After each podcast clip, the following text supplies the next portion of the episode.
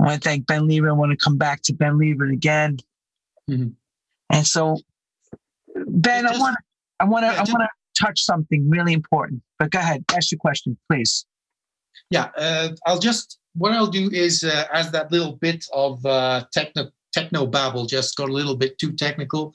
I'll see if I can make a schematic, so so people can wrap their heads around how you how I how I did it back then because it's it's it's become a little bit of a technical story. But see if I can get some nice cranes out and make a make a drawing and uh, uh, so it becomes, so it becomes Well, let me so- let me help let me help you with this. Let me let me help you with this. Everyone, let me explain something about what he's trying to say. So what he was doing pre to this is pre MIDI. No, MIDI's already there. MIDI's already there. Yep.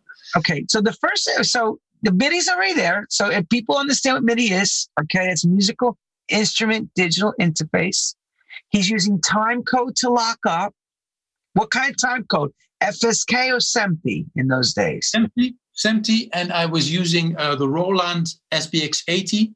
Okay. Uh, wait, wait, wait. Let's explain that. Let's break that down. So, guys, if you ever went to a movie and you see the numbers in the bottom, is there's four digit sets of numbers with colons in between. That would be what happens is when you're doing a movie, let's say, we're going to talk in a movie sense. When you're doing a movie, what happens is in certain parts of the movies, there's different times in the movies. So, in order to be able to put sound and audio to lock up so that you don't have the lips moving opposed to the voice and the music, the time signature that's on the movie would lock up with a like, with a code sound that like this, like that on your tape. So that would lock up to your computer, and that's what he was doing in a sense without the movie part. He's doing all that magic, you know, bouncing stuff digitally, and it's crazy, brother. I didn't know you were that, you know, in deep in deep like that. I'm like, I was thinking, see, here's what we're thinking, okay? Because we're coming from a long line of remixes from the Americans in those days, your Tom Moultons, John Luongos, all those guys. And what they were doing is they were going in these studios and they had the tape machine, the multi-track with all the tape, with the with 24 tracks. Some of them had 16, some of them had 48, depends on the the technology of the era of the time. But most of it was 24 tracks and the band would play on each part of the track. Drums would be on its own track bass and this and that. But you're saying is you were doing that with SMPTE and bouncing with digital with no Yes. no tape. Wow. No, And, and but you are using tape. You are using tape. Yes using it. But the, the, big- the big difference is that uh, I know a lot of uh, people back then um, did remixes, but they came into a studio, and when they came into the studio, they had an audio engineer, they had a mixing engineer, then they had somebody coming in uh, doing the keyboards, then they had somebody programming the drums, and in the end, it would be their remix. But the way I was working was it's just me. I'll be in the studio and I'll have an engineer explaining how the routing works in the studio. But once the uh, the you know the routing is in uh, in place and once I've got all my outboard gear in place, I'll be doing all that stuff and uh, taking that stuff back home and doing all the overdubs and doing the the final mix and doing the final mastering and even even driving the tape to the courier service if if, if it was past pickup time. So uh, it's it's a it's a different way of uh, of working, but it allowed me total freedom. And you can imagine if you are in a studio and you have a, a mixing engineer, you have a keyboard player, and you have you know people around you. If at the end of the day you would say, "Meh, I don't like it. I'm not feeling it. I want to trash everything we did today and start over new. There would be a discussion. And I, the way I was making these, these remixes was like, I don't want to have that discussion. I want to be completely free when I when I have the feeling that the path I'm taking is not leading to what I want it to be, that I can just delete five days of work, start over new, and make it the way I feel it needs to be. And the only way of doing that was just doing it by myself. and that meant that I needed to be aware of all the technical stuff to to make that happen because you know I didn't have I didn't I'm not using a an engineer. Wow. Well, that's where you, I guess, you know, you have the knack for the computer side. You know, you pick that up very quickly. For some people, they don't seem to ever understand it. I mean, I know a lot of guys like T. Scott, and I know you know the names. T. Scott was very computer like you. He wanted to know everything that was going on with the computer, with the sequencing. So he was able to translate what was in his mind to the music. Because if you don't understand the technology, how do you explain this to someone? Yeah. But you're the hearing same, the. The same parallel goes for uh, people uh, spinning on vinyl and people. Uh, you know, I've, I've spun on vinyl for, for more than 25 years, so I've paid my dues. But um, uh, when I at a certain point see that there is this new technology and there are these new players and uh, Pioneer was making the CDJ 1000, and I'm like, this is what I've been waiting for because now I can do what I want and I can do it in different speeds at the same pitch. This is this is what I what I've been waiting for, uh, and I have the technical insight to make that determination and make that choice if you're not interested in the technical side of things, you are very much prone to stick with to stick to what you know, being vinyl, and uh, you know making all kinds of excuses for not going along with technology, uh, coming up with all kinds of excuses why you want it, why you want to play from vinyl, uh, claiming magical properties or whatever. magical properties. yeah. Oh, wait a minute. Wait, wait, wait, wait. Hang on. Let me give you now the argument from most people. We have the analog lovers, and then you have the new school of digital. So please define the difference of the analog vinyl opposed to the digital USB stick uh, WAV file. Okay. Uh, first of all, everybody listening to this, are you properly seated? are you not in any position that you will fall onto the floor? Because here it's how it is. When digital came out, people at that time were so sick and tired of hearing tape hiss that they were making productions getting rid of all those noise artifacts they could get rid of. So they cleaned up anything and everything they could because those were people that had spent decades mucking about with tape, being sick of all the, the noise, being sick of all the hiss and all the distortion. And now suddenly they have this format where they can record uh, onto digital. Uh, and they don't have to muck about with all that hiss anymore. So they're cleaning up their productions, cleaning up their productions to the point where it doesn't sound natural anymore. So it's not a mistake or it's not a property of digital that digital sounds digital. It's something that happened with the people using it. People being sick and tired of hiss, tape hiss. Now they have digital, so now they clean everything up. So, way, way, way back in the beginning, there has been a period where digital recordings just sounded too clinical. That's not due to the format, that's not due to the technology, technology, but that's due to how people work with it. To make a comparison, when everything was mono and stereo came out, people made crazy mixes. People had the band playing on right, had, all the vocals playing on left, had the, the, bass player playing on right, and had the keyboard player on left. Crazy, crazy mixes. That's not a fault of mono versus stereo. No, that's a fault of the people getting accustomed to this new format and learning how to work with it. So, digital can supersede analog any any moment of the day and uh, the fact that digital has no degradation and especially with you know the, the, the, cost of backups it's no problem whatsoever to keep all your digital files backup and a digital file is as clean as it was on the day it was made. And analog, having made my series of Grand 12 inches for, for almost 20 years, I know that people look up to analog and consider it this holy of holiness place with magical, uh, you know, magical properties, but it just isn't.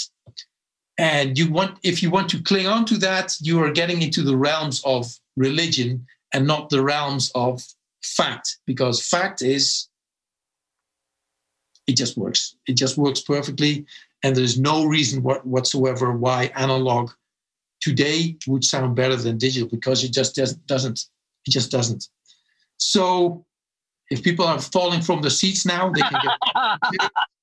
Come back on your chairs, everyone. I know he kicked your asses with that. You know, that's Ben Liebrand for everyone. Let's applaud him for his.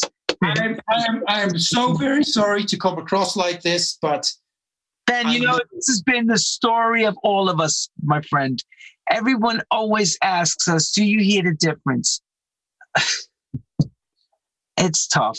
I hear sometimes in records that I know I played off of vinyl, I can hear a huge difference than the digital. It's just it's organic. A, it's an organic sound. And it, it, can very well it can very well be that you are uh, accustomed to uh, not having a proper high end because uh, what a lot of people don't know is that a lot of records, which they are now so adamantly referring to back in the 70s, those records were cut with a high cut filter, getting rid of everything above 15, 15 and a half kilohertz as a standard, because you know it would give so much problems trying to get that top, top high end into your vinyl that it was so much easier just to to filter it off uh, so there are mounds and mounds and mounds of vinyl cut back then, which don't ha- even have any information about above 15, 15 and a half kilohertz. If people have not been present at a record cutting, if you have not been there yourself and have heard the difference between the source and what comes from vinyl, unless you've been there and if, unless you've heard AB, this is what I'm putting on vinyl, and that is coming back from the cutting. And then still from the cutting, you have to make the negative. And then from the negative, you, you know, you have to make the stamper. From the stamper, you have to press it back into vinyl. And from the vinyl, you have to play it back again on with your stylus. So that's four mechanical conversions. Three still to come after this first cutting if you hear the difference between what it is and what it becomes after it's cut, you'll agree, yes, I'm the the, the, the nice transparent high end I had, it's not longer there. And the, the the chunky, chunky bass drum, it sounds fantastic on vinyl, but it's not the chunky one I came into the studio with because that one went even lower. But we can't cut that. Otherwise, you know, the needle might skip uh, because the grooves might touch. So if you if you've never experienced that the only thing you're holding on to is this religious kind of belief that analog has magical properties, whilst it hasn't. It just hasn't. On the move. Yes, oh yes. Now, Ben Liebrand, the remixer. Has Ben Liebrand ever been the writer producer for those that are watching? Yes. On the other side of the uh, of the chair. Yes, yes not not as often as I would have loved, but back then, uh, with all the productions and all the, the, the assignments that ha- I had, it truly was 24 uh, 7. So, getting the moment to get around to doing your own stuff was only when, uh, for the first time, when CBS asked, okay, we've done. We have done this remix of Eve of the War. You've done uh, this, this uh, the rough and ready mix of Ram Jam Black Betty I think we want to put together a compilation album. And he said, Well, you know, if you guys are considering a Ben Liebrand album, I'd rather put stuff on there by myself rather than it, than it just being a compilation album of other artists. So that was the first time I had to take out time to do my own uh, production, uh, my own, sorry, my own writing uh, prior to uh, the production. And um, yeah, that resulted in Styles in 1990, I believe. And uh, I did uh, another album just a couple of years ago, uh, Iconic Groove, in 2015, where I felt I remember coming home with Change, the album of Change, which has Lover's Holiday and Searching and all that, all that beauty on there. And I remember uh, taking it out of the sleeve putting it on uh, my record player, and lowering the needle in the groove and having the album in my hand and uh, a very special feeling, uh, uh a state of mind. Final, by the way. Uh, a very special state of mind. So in 2015, I decided I want to record an album to not only capture the traditional way of doing the production, the old school way of doing the production, but see if I can capture that state of mind that which I had when I listened to that Change album for the first time. And on that album, uh, it is uh, songs which I have written, which I have co-written, and uh, yeah, those are to make a distinction between the rest. Those are things where you start with absolute silence and you start with just an idea and uh, the first idea would be iconic groove. I think I would like to try to make an iconic groove. I think I would like to make a bass line which uh, you know which might be in the same realm as another one bites the dust uh, good times uh, the, all the all the chic all the sister sledge stuff uh, all the all the funky stuff uh, let's see if we can come up with a baseline. So now we've got the baseline. What can we do with the chords? Uh, add the chords to that, and then that kind of expands into uh, production. Difference being remix, you start from something which is already there, and these productions start with blank, blank media, tape, silence, digital, digital bits, bits, which are all still uh, zero. So uh, wait. But did you find it harder and challenging post to doing a remix. Yes, it is. And it is harder for this reason because with a remix, you have something you start from. Uh, I, I've mentioned this in another interview before. It is like, okay, we're going to make a custom car now. And it's so much easier if you can start with uh, the bumpers you have the bumpers and that will take you to the shape of the car and that will take you to whatever you're going to do then. And maybe in the end you're even going to lose those initial bumpers.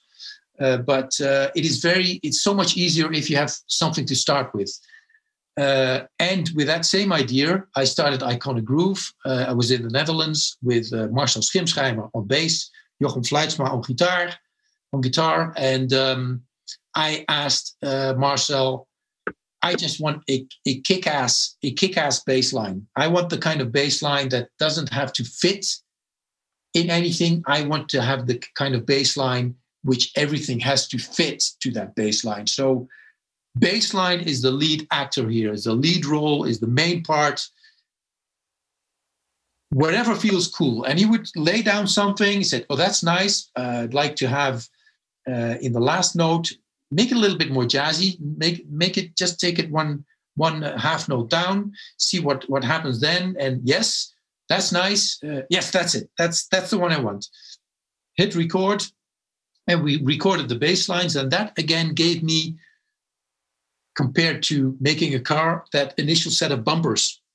And then i had my bass line and that determined what the keys would be and that determined what the rhythm would be and uh, yeah so it's it's it is very easier if so much easier if you have something to start something to start with something to start from.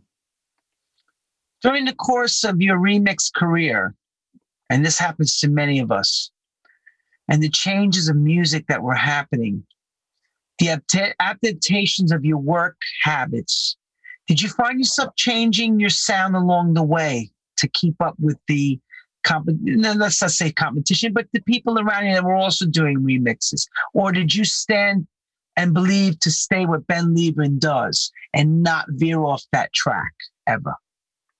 Um, to answer that last last question, yes. Uh, I am very much someone, especially when it comes to mega mixes and stuff like the grand and that kind of stuff. I have my style, and I very, very seldom listen to other people's mixes because simply I don't want to be accused of taking someone's idea. And the easiest way to do that is just not to listen to other people's uh, mega mixes, just making my own style. Um, so that's that's one part. And um, yeah, I'm Dutch. I don't mind being stubborn. And uh, that mean only only wait wait I'm sorry. Let's have a clarification. What does that mean? Oh, I'm Dutch. Does that mean we're all Dutch stubborn people? Well, he, um, to make it simple, Please. to make it simple, um, a lot of people are too polite to be honest, whilst the Dutch are sometimes too honest to be polite. So if I feel it in a certain way, then I just can't help myself to just saying it the way it is. But at least you know that, you know, if you're dealing with me with Ben Liebrand, I'm not making a spiel. I'm not presenting a person you would want me to be or whatever. Uh, and I'm not playing games. So I'm actually just telling it as it is and being honest about it. And, you know, sometimes people might get a little bit uh, uh, offended, is a big word, but uh, I just like to keep things straight, keep things real, keep things fair. And uh, yeah, so that's one point. Circling back to the question, um, evolving along with the, the music styles and the sound, I very much, very clearly remind, uh, uh, remember uh, 1993 coming along, and it was filled with stuff in the charge by uh, Captain Jack and a whole bunch of Euro, uh, pardon my French, rubbish. and I came at the point like, okay, if this is now what charts in the charts, I know for sure that I cannot make something which I will feel great about because I would have to make something which I don't like to begin with, which made it very difficult in 1993 to uh, continue in the music business because I just felt like there is so much stuff going on which I'm just I just don't like it. It's just not up to par. It just hasn't the quality. It's uh, it's cheesy beyond cheesy, and I'm I'm just no. So in 1993, I kind of switched to doing all the visuals, and uh, spent uh, a whole bunch of years just concentrating on uh, computer graphics, animation, uh, video compositing, Photoshop, artwork, and all that kind of stuff. Until the time came around again that music started to become interesting again. So rather than trying to keep up with uh, a market which I felt like this is not my thing. This is really not my thing. And you know, as you stated in the beginning of this interview, I do pop, I do bordering on rock, I do hip hop, I do uh, rap, I do house, uh, dance. I I don't want to confine myself to any kind of uh, genre but it has to be quality. It has to, I don't know, it has to uh, have have a richness and a satisfaction to it. And if it doesn't, I'd rather not make it. Ben, have you ever been wrong? And I've been wrong on records where I've turned down work and later regretted it. Has there been ever a project that was was presented to you from one of the big companies or even a small independent where you said, "No, I'm not doing it," and then later you went, "Damn it, I was wrong on that. Um, I have been asked on the, the height of. Do you know Ace of Base? Oh, sure. Right on the on the height. Big American, big American um, uh, t- uh, teen. Well, not teen group, but young kids loved Ace of Base in the early '90s here in America. So on the height of their success, I was asked to do remixes for them, and I just couldn't. It just I just couldn't. That was one of those things where I felt like, yeah, that's not my thing. Uh, same with uh, Modern Talking, which is a, a, German band. No, and never re- regretted it because you know that's one of those things where, to begin with, the music is it, it the the whole thing is it just doesn't appeal to me, and I don't have the feeling that I can bring it to the point where I will have a good feeling about it. So I just won't. Uh, a track which was also offered to me was by the Gypsy Kings. Oh yeah, Bamboleo. Uh, round about that time, round about that time. But back then, I had with the Gypsy Kings, it's fantastic as is. it really is fantastic as is. It is so acoustic and it has everything it needs to be. And looking back at it now, I think I might have, you know, do an extended version or do a version that has a nice intro and a nice break or a nice mixable outro or whatever. But I probably wouldn't have changed anything regarding the approach, regarding the original sound of uh, the Gypsy Kings. And uh, that's one of them where I felt like, yeah, maybe maybe I could have I could have given it a go and very much uh, respecting the original production and not wanting to change the sound, but just making it into a more DJ playable uh, version. But for the rest, you know, you make your decisions, you make your choices, and um, I, I'm, I'm, I'm, i must be lucky that I, I've not, uh, I, have not came, I've not come into that kind of a sour circle of of regret or whatever. Uh, I count myself lucky. So. Ben, at the time when you were doing these mixes, and we knew about the Ben Liebrand extended mix or Ben Liebrand mix, who else in in the Dutch area was the, another go to at the same time when you were doing this? Were you the only one, or was there other people doing this as well? There were, were other there were other people in uh, in the Netherlands. One of them was uh, Peter Slaghuis, and uh, he did uh, brilliant uh, compilation mixes. Um, and Peter, Peter was someone who approached the whole thing much more with a gut feeling. So Peter had um, he had uh, he had all the equipment, he had all the money to get all the equipment, he had his own studio, but he um, he just did what he felt he wanted to do, and he wasn't someone that you know submerged himself in menus and sub menus of samplers. He just got the stuff in there, uh, made sure it, it made the sound he wanted to, and then got going. And uh, uh, a, a, different approach to uh, the maybe over nerdy way that I was doing it. Uh, funny enough, though, that when we actually met at a particular point in our lives, we could get along just fantastically. Maybe because we had these different approaches to uh, to do music. So Peter Slaghuis was someone, and he did uh, Jack to the Sound of the Underground. And um, there are uh, there were other people, uh, especially DJs in Holland, that were doing very well, but most of them back in those days you're d- describing now. Yes, in the early times, the early period. Yeah, most of them just did not have the interest in the technical side of it and uh, because they did not have that interest when opportunity opportunities came along they might have grabbed the first one but probably were not able to pull it off in such a satisfactory way that it developed into an actual career for them so um, yeah, and there are there are people that made. Uh, uh, Robin Albers had a fantastic uh, production for uh, Plastic Dreams um, uh, with Jaydee, and um,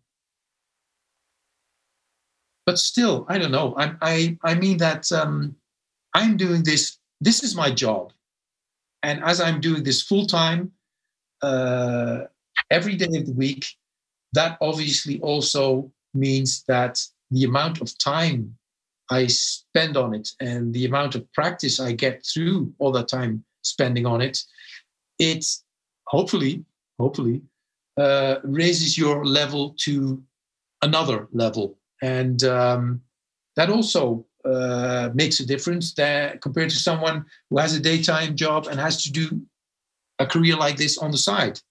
So uh, and there have been others. There have been, uh, you know, a, a, bunch of colleagues in Holland during a certain time. But, uh, well, I don't know. I count myself lucky that um, I've just made my decisions, just do it in my own stubborn way. And I'm still here today, basically. Now, we know you, you know, touched a lot of records. How many records did you touch? Do you know the number? uh, I, I recently saw roughly, on this roughly, roughly 800. Applause.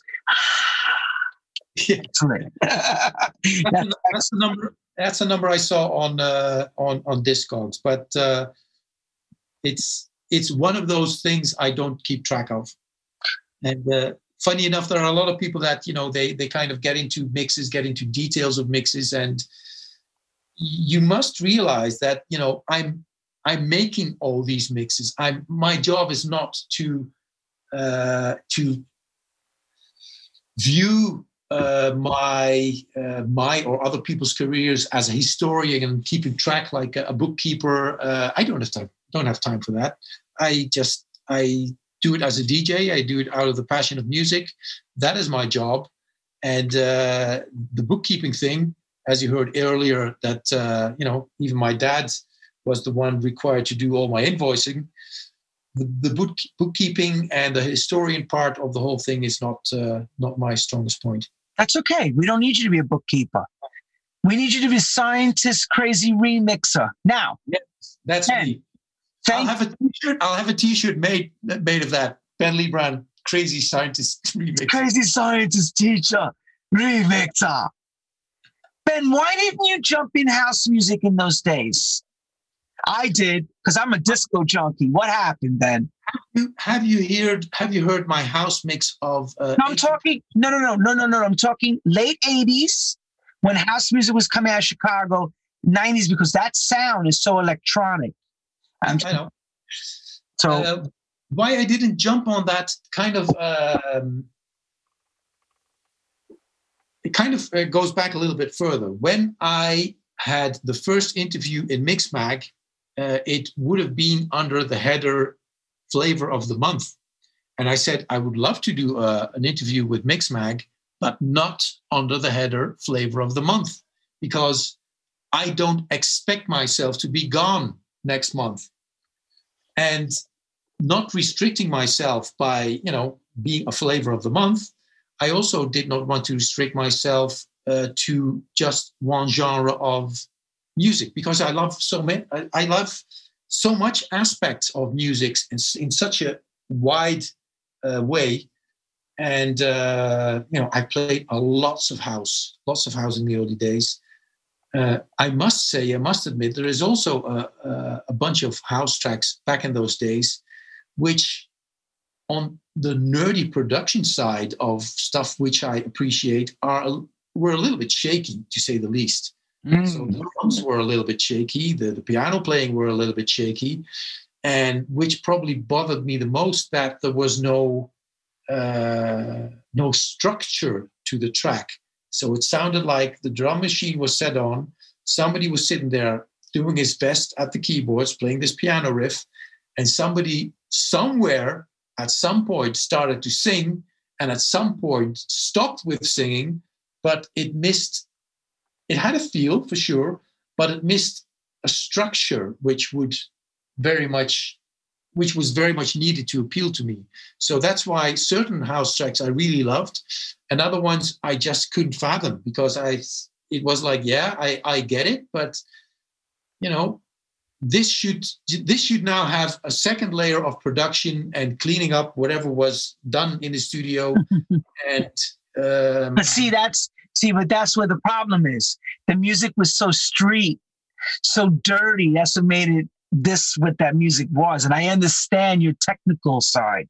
You're looking at it from a high level of production work that you were accustomed to. And of course, I can't disagree with you. But what made house music so raw, it was a feeling, you know, a heart. And you're not thinking about let's get the best equipment. These people didn't have any money. They just did it in the, you know, what they had. Like yeah. you said, you had a Revox. Maybe they were using a cassette deck to record to, you know, and the hiss didn't make a difference to them, you know, at the time. You know, where the hiss, the hiss would have pissed me off. You know, now I'd be like, oh no, I'm not playing that. But the, the whole time, you know. Funny thing is that um, uh, back in the day, uh, when you when you would do a production and you'd have the money, you get a LinnDrum. Uh, and then uh, Roland came out with uh, the 909, and basically those things just, just nobody was using them because they they didn't have the punch that the LinnDrum had.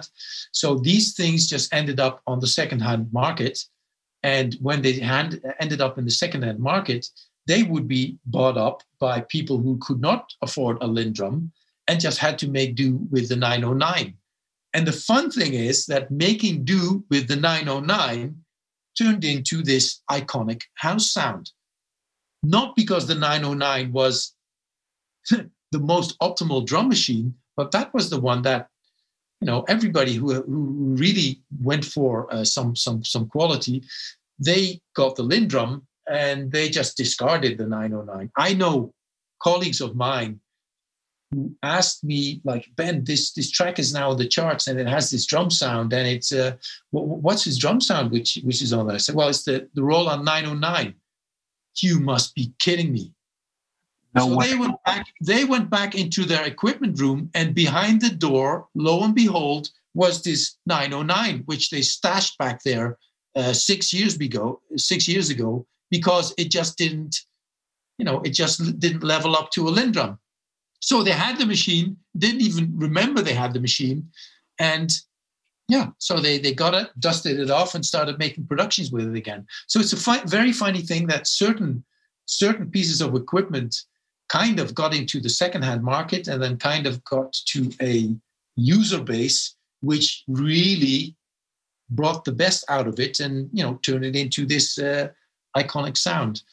I love house music, but I don't love all house music. And That's also fine. with with with the shows I doing with uh, you know one of the three radio shows I do every week week uh, in the house. Um, structure is my thing. So obviously, also this this show doesn't have minutes long just beats because you know that's you just joined us on True House Stories. Yeah, that that's just uh, you know if you, if you if you make a transition and you just have the beats going along for three minutes, yeah, you know it's it's it's not a big deal synchronizing two tracks. So I'd rather skip to the interesting parts and keep it. You know, my to to uh, to put it in, in in one sentence, my my house sets will, are probably a little bit more condensed, uh, condensed in such a way where I try to avoid the bits getting boring. So yeah, yeah and that's that's my my approach to to house music. And um, I also love to combine it with a lot of acapellas. You know, a lot of remixes and a lot of uh, unofficial remixes are, are, coming out. And I have this vast uh, library of uh, multi tracks and, and acapellas where I then, in my show, uh, combine a great instrumental track with a great a cappella in such a way where you know you you would not be able to release it officially, but for the house set it works and it works perfectly. So uh, it's a kind of a, a different uh, approach of uh, of doing it.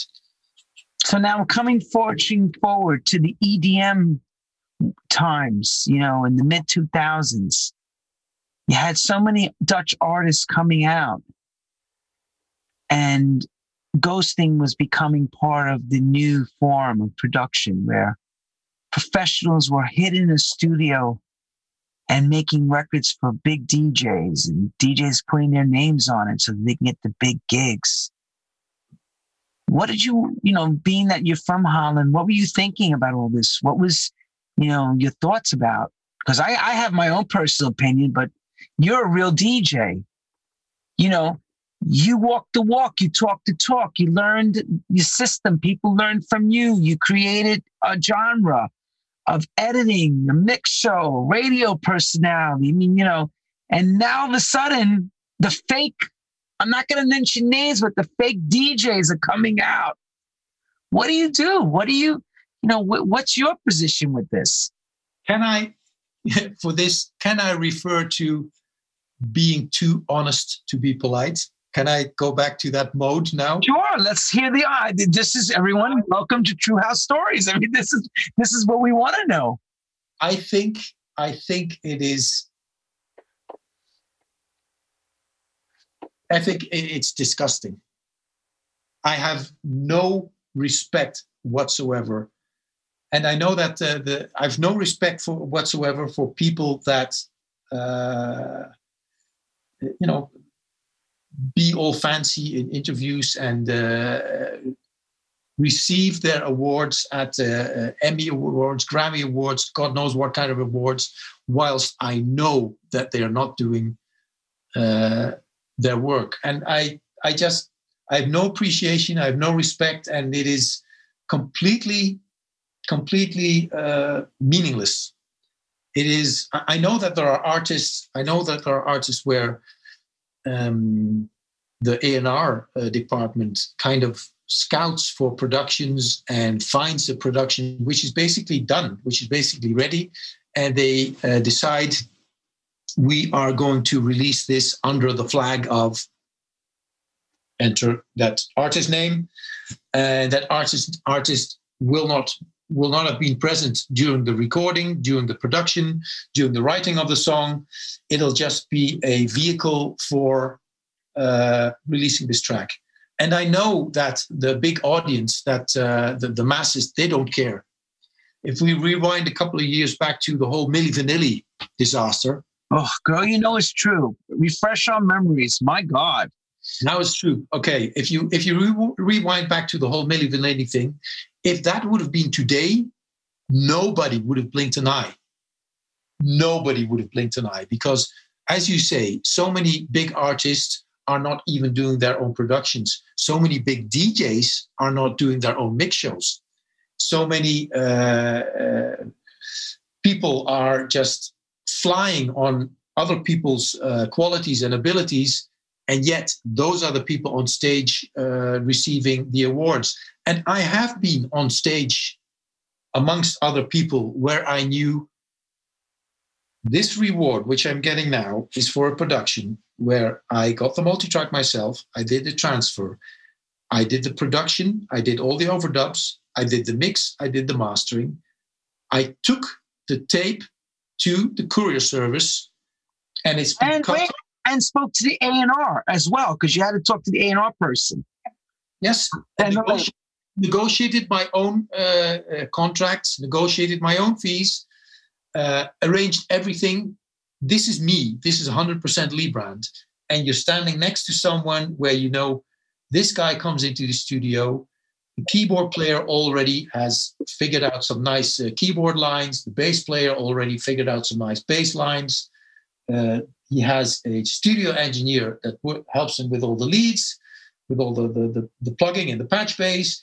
He has a mixing engineer who's actually behind the faders and he's doing all the EQ stuff and yet you are the guy accepting uh, the award uh, for this whole team, which you're not mentioning. And uh, yeah, it's just it, it, gives me a queasy feeling. It's tough, especially when you've been in the ground and created something from a seedling into a tree. To watch someone else come in and just grab the award, and you weren't even there from nothing from inception. It's more like a deception, everyone. Yes, in my eyes. Yes, but you know uh, the, the, the audience doesn't doesn't care, and you can also uh, if if you man you, you can critique anything. For example, a, the way I work, I use uh, all the hardware and software that can help me. As I said, I couldn't say I couldn't play a solo to save my life, so I'm not a brilliant keyboard player.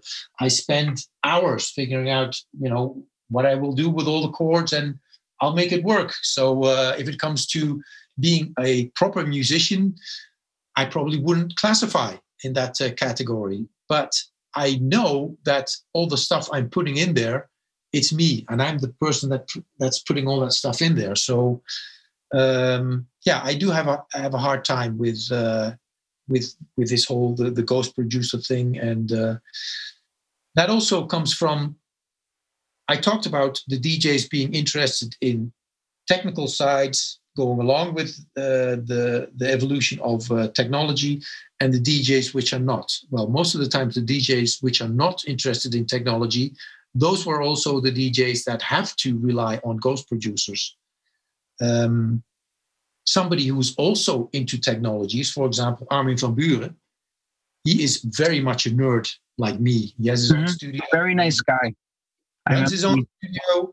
And uh, although he has been, uh, you know, one of the, the, the, front runners before before even the term EDM came out, uh, having the whole trance thing, and uh, he's willing to put his his reputation on the block uh, by not sticking to just one genre, just to to try to spread out and to to uh, venture into uh, new uh, territories. And uh, he has the guts to do that, and he has the technical know-how uh, to do that. So I very much uh, appreciate the stuff he's doing.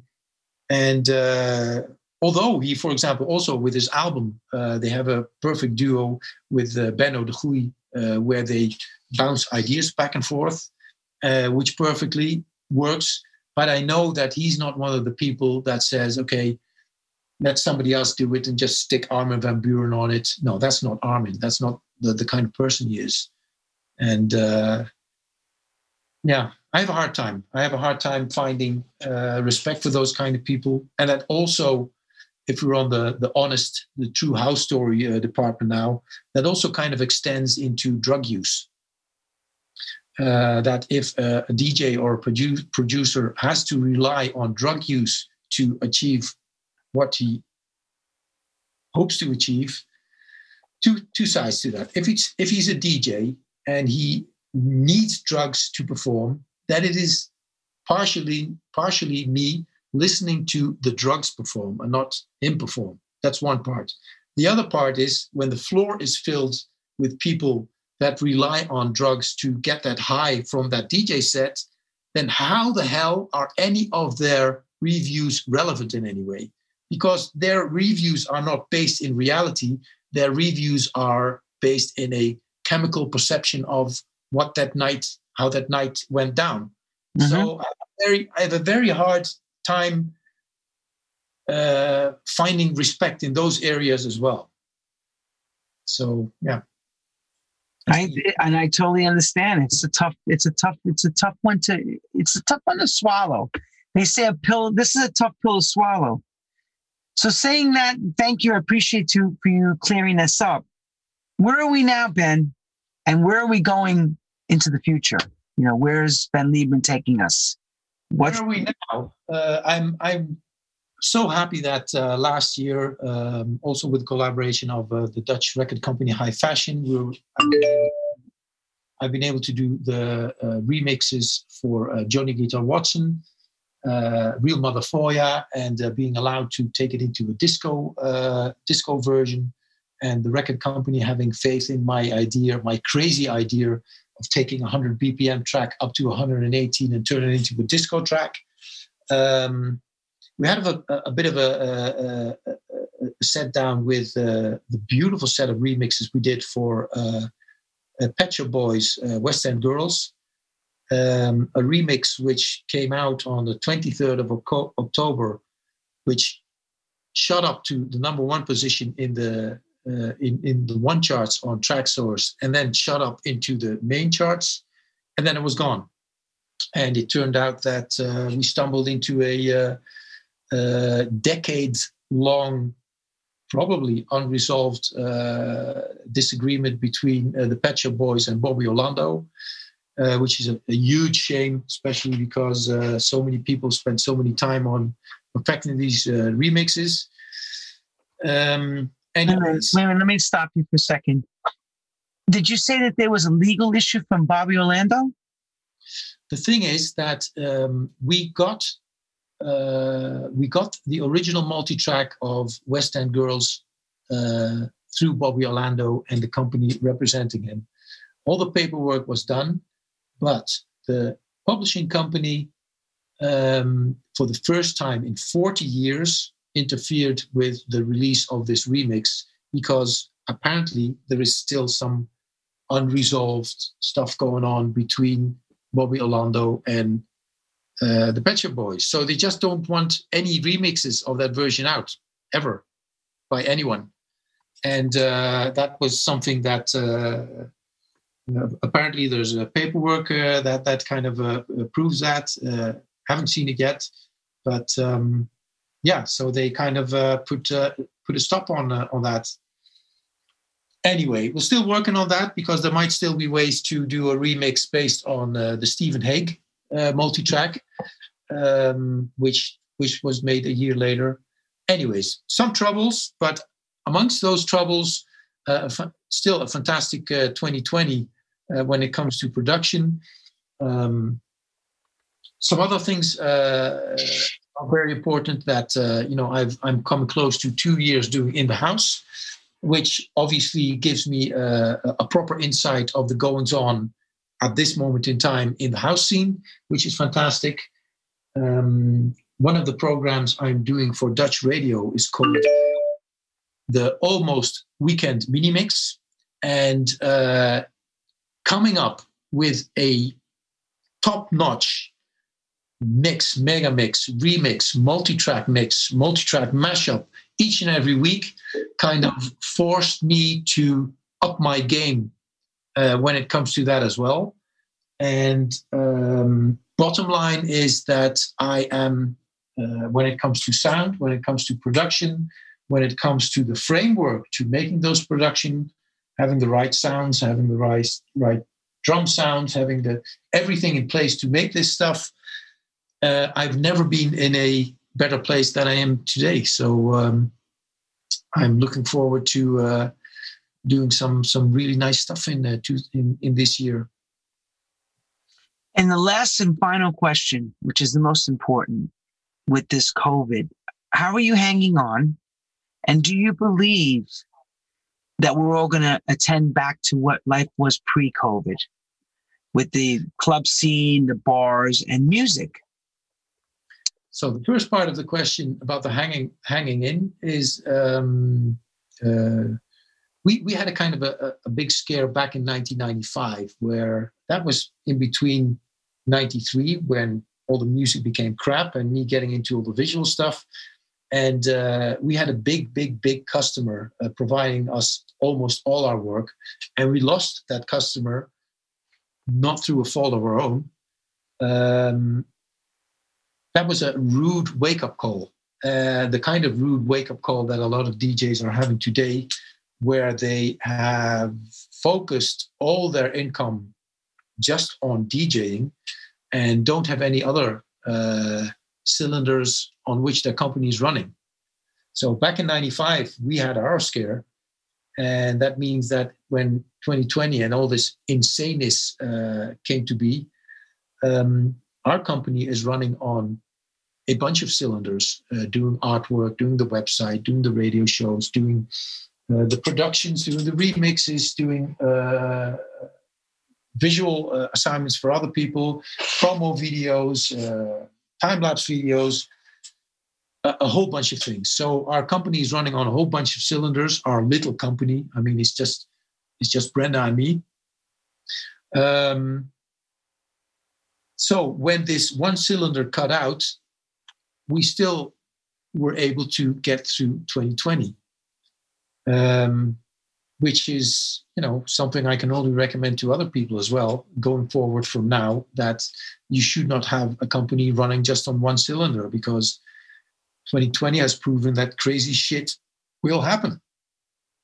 So that's one part of the thing, and the other part is that I am abso- absolutely uh, convinced that this too shall pass.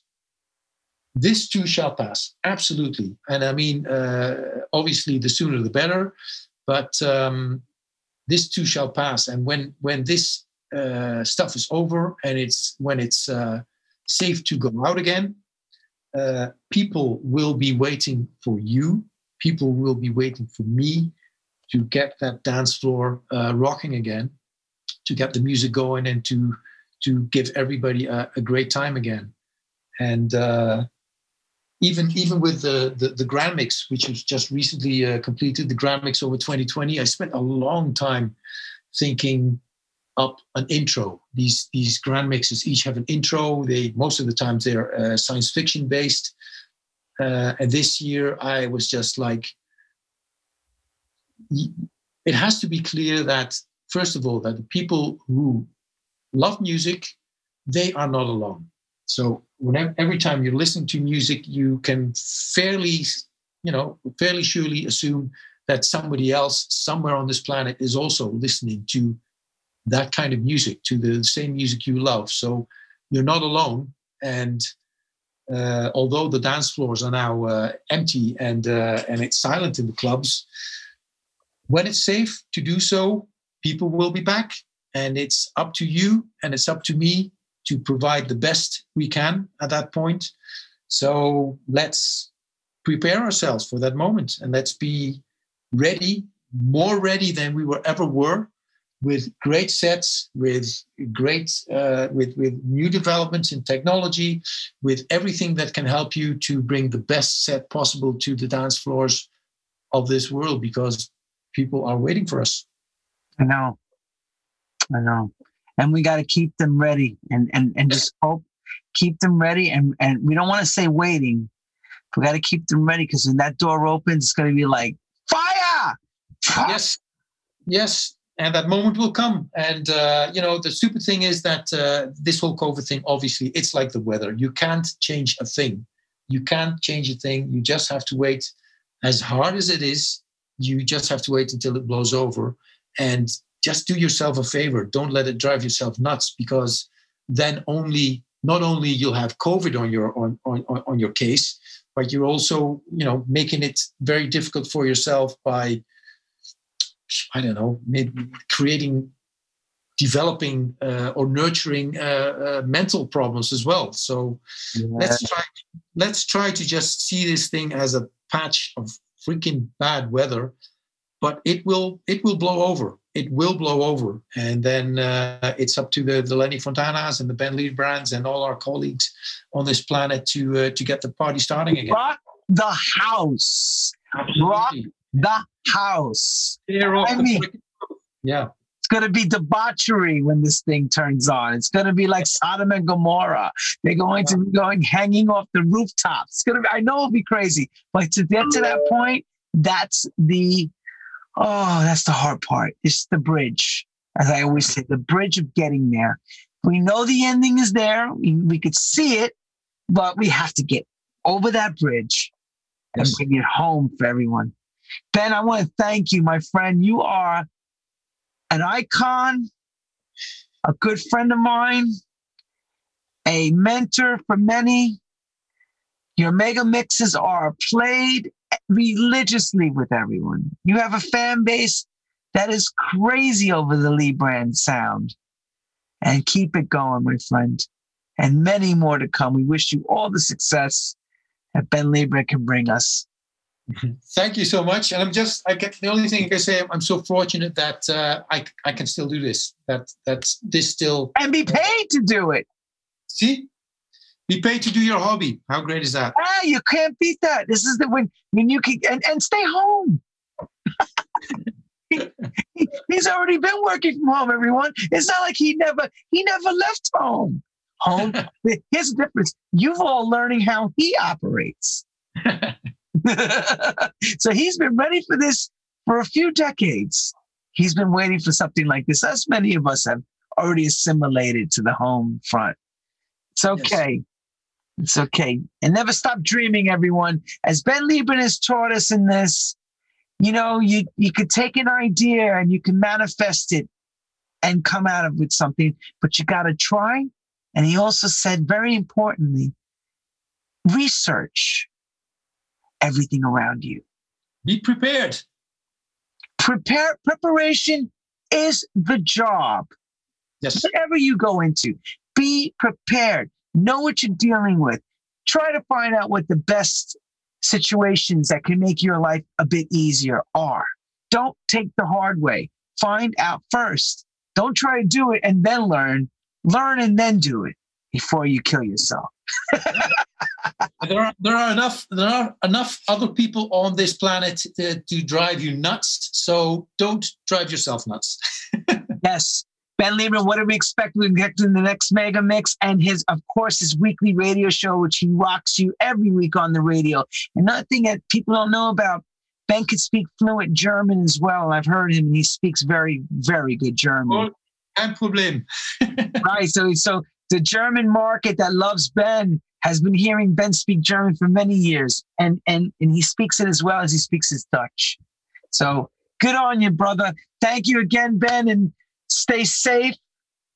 keep those huskies. And I know you live near Santa Claus because he's up there in the North Pole area. He's got Santa Claus as his neighbor with the snow, and he was helping Santa set up his sleighs with all the toys for the kids during Christmas. hey, hey, Lenny, thank you so much for having me. And uh, it was a pleasure and a privilege. Oh, we loved you. We think you're amazing.